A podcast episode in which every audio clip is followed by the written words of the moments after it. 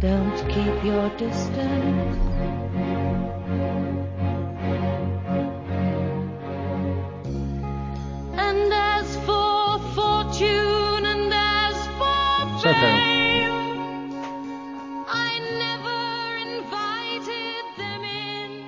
There we are. Nice to have a bit of uh, Julie Covington to uh, replace Long John Baldry for one week only.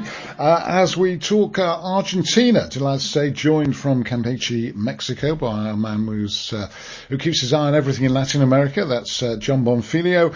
Uh, John, thanks uh, ever so much for joining us.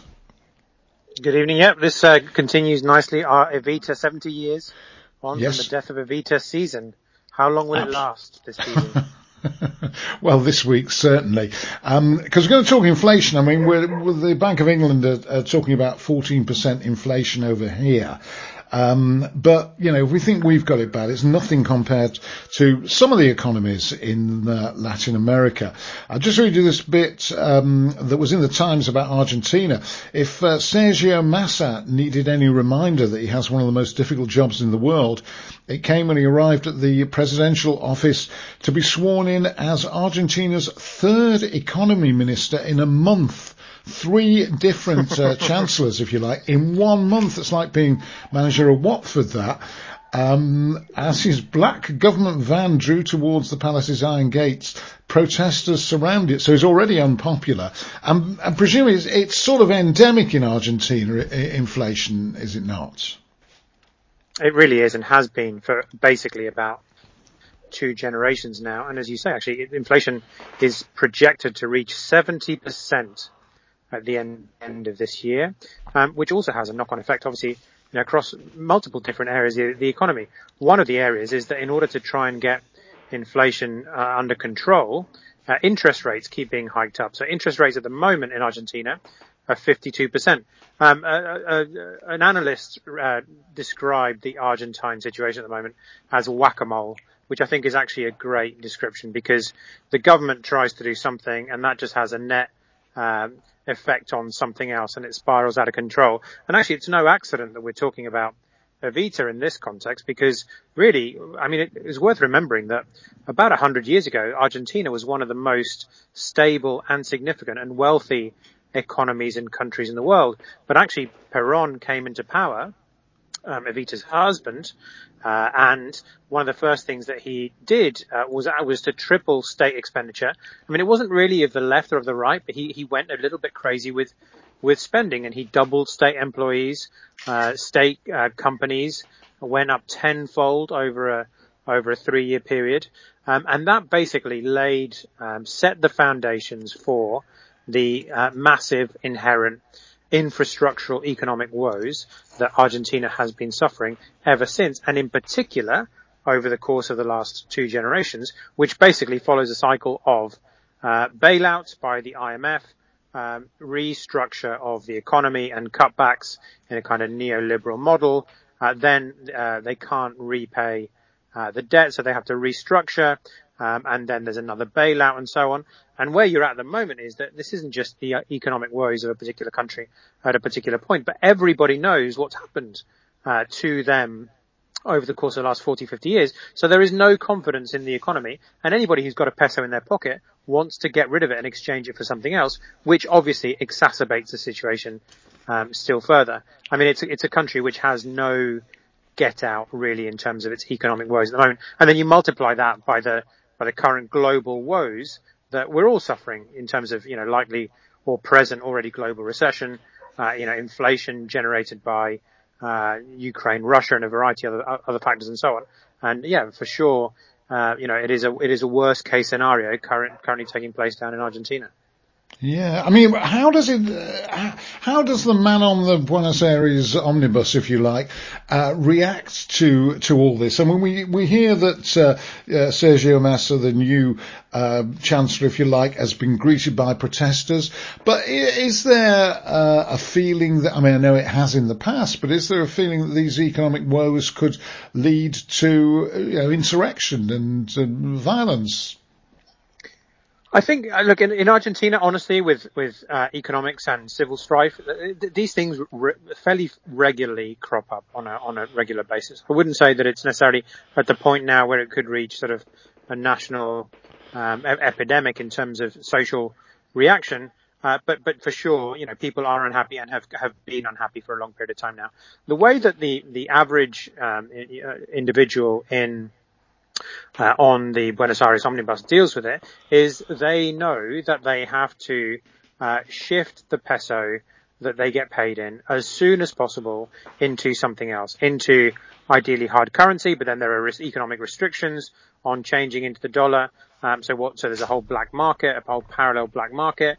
Gold, as we know, uh, you know, has has gone through the roof over the last ten years and so on, especially in certain especially in certain countries. So buying of gold or buying of metals or buying of, uh, you know, other uh, infrastructure takes place, all of which continues to multiply the, the devaluation of the, of the peso in and of itself. So, um, there's not, once, once you get into that death spiral of, uh, of inflation reaching these figures, then it just gets, uh, to, to, the only way you can actually stop it is through, uh, inv- foreign international investment and holding of foreign currency or bullion and so on.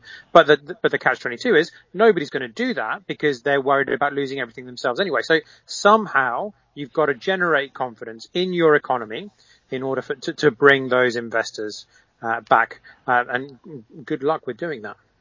Yeah, absolutely. Interesting is as our inflation rates sort of risen here, I occasionally, just I like to know, um, I like to know what the other side's thinking. I watch the right wing TV channels, which we've got a couple of now in the, uh, in the UK, you know, news channels so called and uh, I've noticed that uh, loads of um, loads of companies are advertising now. You know, if you've got any old gold at home, broken jewellery, any gold, um, you know, we'll buy it off you, etc., etc. And there's a lot of uh, adverts for buying gold coins and all, and all that. So I suppose yeah. when you get this economic uncertainty, gold becomes a bit of a sort of go-to. Yeah, absolutely. Things like that hold their value, but at the least not increase in value. And that's where in economic, you know, in turbulent economic times, where, where go to is in parallel value systems that are not going to hyperinflate. Yeah, absolutely. Um, looking at uh, uh, another disturbing story, this is in, in Mexico, in the north of Mexico. Uh, you have some miners trapped there, and there's a, a, race against time to to free them. Yeah, I mean, assuming that they're even alive, there's been no contact with them. Nobody knows whether they're alive or not. This has been the big story in uh, in in Mexico for the last uh, ten days or so. This disaster happened on August the third, so they've been in for nine days now. It's right near the border with with the US uh, in Coahuila a small place called El Hojita in Coahuila, only about 10 miles from the from the border with Texas. And it's a and it's an area that historically had loads of coal mines, um, uh, pockmarking the the state. Ooh. We appear to have lost Jon. That's not happened before, for ages anyway. Um, ah, very lost him. That's a pity. That I'd like to have uh, heard more about these uh, trapped Mexican miners, but sadly I don't think we're going to at the time being. Um, also, um, uh, Jon was going to tell us. Oh, we got him back now. Uh, John, we lost you for a second there. So um, tell us again about the. It's. I mean, we don't know whether these uh, these uh, miners are alive or not, um, but the the rescue efforts continue. Yeah, we, we, there's been no contact with the with the ten remaining trap miners. They've been underground for ten days now, and it's in an area just south of the border with with the USA, which historically had a lot of coal mining uh, taking place. But actually, the major coal companies have left the area and have left the coal mines open. So you've got now a load of wildcat miners, individuals and small groups that go in there, and these guys were in there about 10 days ago when they accidentally knocked into a shaft full of water and flooded the entire mine. Five of them got out with injuries, but 10 remain trapped there.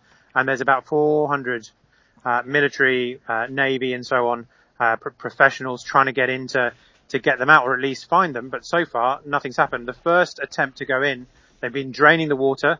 Uh, since 10 days ago. The first attempt to, for divers to go in happened two days ago, but they actually only managed to advance a few meters and then got, got blocked, so had to retreat. So uh, at the moment, it's definitely not looking good, and that certainly is leading to protests uh, from the families and so on in, in, in the area that are demanding that the government and the authorities do more.